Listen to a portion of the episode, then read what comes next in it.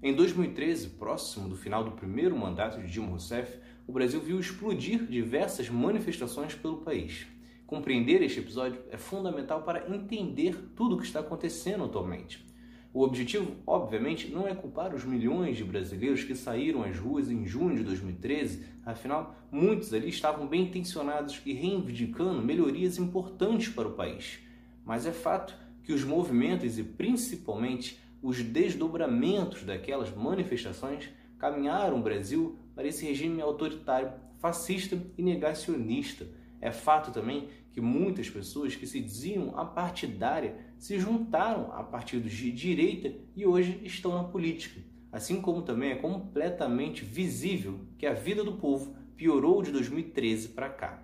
É Pilatos lá na Bíblia quem nos diz, e também faleceu por ter pescoço o infeliz autor da guilhotina de Paris. O grande questionamento que faço de começo é que o aumento das passagens era sistemático, algo abusivo que já ocorria há alguns anos e que segue acontecendo. De uma hora para outra, isso gerou uma indignação de milhões de pessoas que saíram às ruas por causa desse aumento. Depois passaram a afirmar que o movimento não era só por causa dos 20 centavos, era também contra a corrupção, era por educação, por saúde e muito mais. Ainda assim, gera uma surpresa com a dimensão que tomou. Claro que de fato existiam problemas no Brasil, os investimentos altos em eventos como Copa do Mundo e Olimpíada, em um país que ainda tinha muita coisa para arrumar, incomodava o povo. Porém, a realidade era muito melhor que em muitas épocas, como a de agora. A economia, por exemplo, tinha previsão do FMI em abril daquele ano de que em até dezembro retomaríamos a sexta posição no ranking de maiores economias do mundo, passando novamente o Reino Unido. Hoje estamos em oitavo, com previsão de cair para a nona posição. Outra grande queda é quando o assunto é emprego, o que impacta ainda mais a vida dos brasileiros, principalmente dos mais pobres. Em 2013, o Brasil alcançou a menor taxa de desemprego da história, com 4,3%. Dois anos depois das manifestações e começando o projeto da oposição pelo impeachment de Dilma, essa taxa já tinha dobrado e hoje é de 12,2%, praticamente três vezes mais.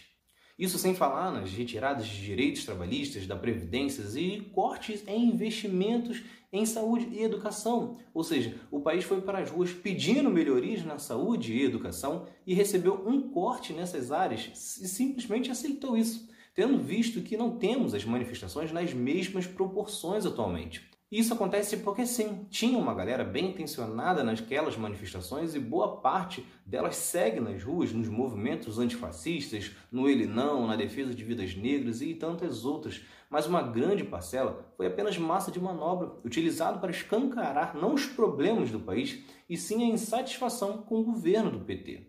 O objetivo de quem estava por trás daquelas manifestações não era melhorar o país, e sim tirar a esquerda do poder, e para isso precisaria de números. Muito disso foi facilitado por uma expressão que surgiu naquelas manifestações, de que era uma manifestação apartidária. Alguns falavam até em apolítico. E eu até entendo a insatisfação de muitas pessoas com partidos políticos no Brasil, no entanto, é uma análise fria da situação. Não há forma de mudança no país do que através da política que é feita hoje, via eleição, ou seja, com a aproximação a um determinado partido. Acredito que nesse momento é impossível imaginar uma revolução do proletariado se tem tantos que votam seguindo e confiando em grandes empresários por mais que muitos partidos de esquerda não estejam representando bem e nem se comunicando bem com o povo, estes ainda são os que ao menos tentam garantir algumas conquistas para as populações mais vulneráveis, mesmo que muitas vezes estas sejam modestas. Quando esta parcela da população se posiciona contrário aos partidos de esquerda, deixa um campo aberto para os de direita vencerem. Afinal, errando ou não, fazendo enormes besteiras ou quebrando o país, os partidos de direita sempre terão o apoio da classe média e da elite do país. E foi exatamente em grupos ligados hoje a estes partidos de direita que levantaram nas redes sociais a ideia de um movimento apartidário. Ou seja, quando os MBLs da vida falavam em movimento apartidário, era que você, pobre trabalhador, não poderia se vincular a um partido de esquerda, mas eles estavam liberados para se aliarem a partidos de direita que depois tirariam os seus direitos. Esses mesmos grupos participaram da eleição de Bolsonaro, embora hoje tentem descolar um pouco dessa imagem.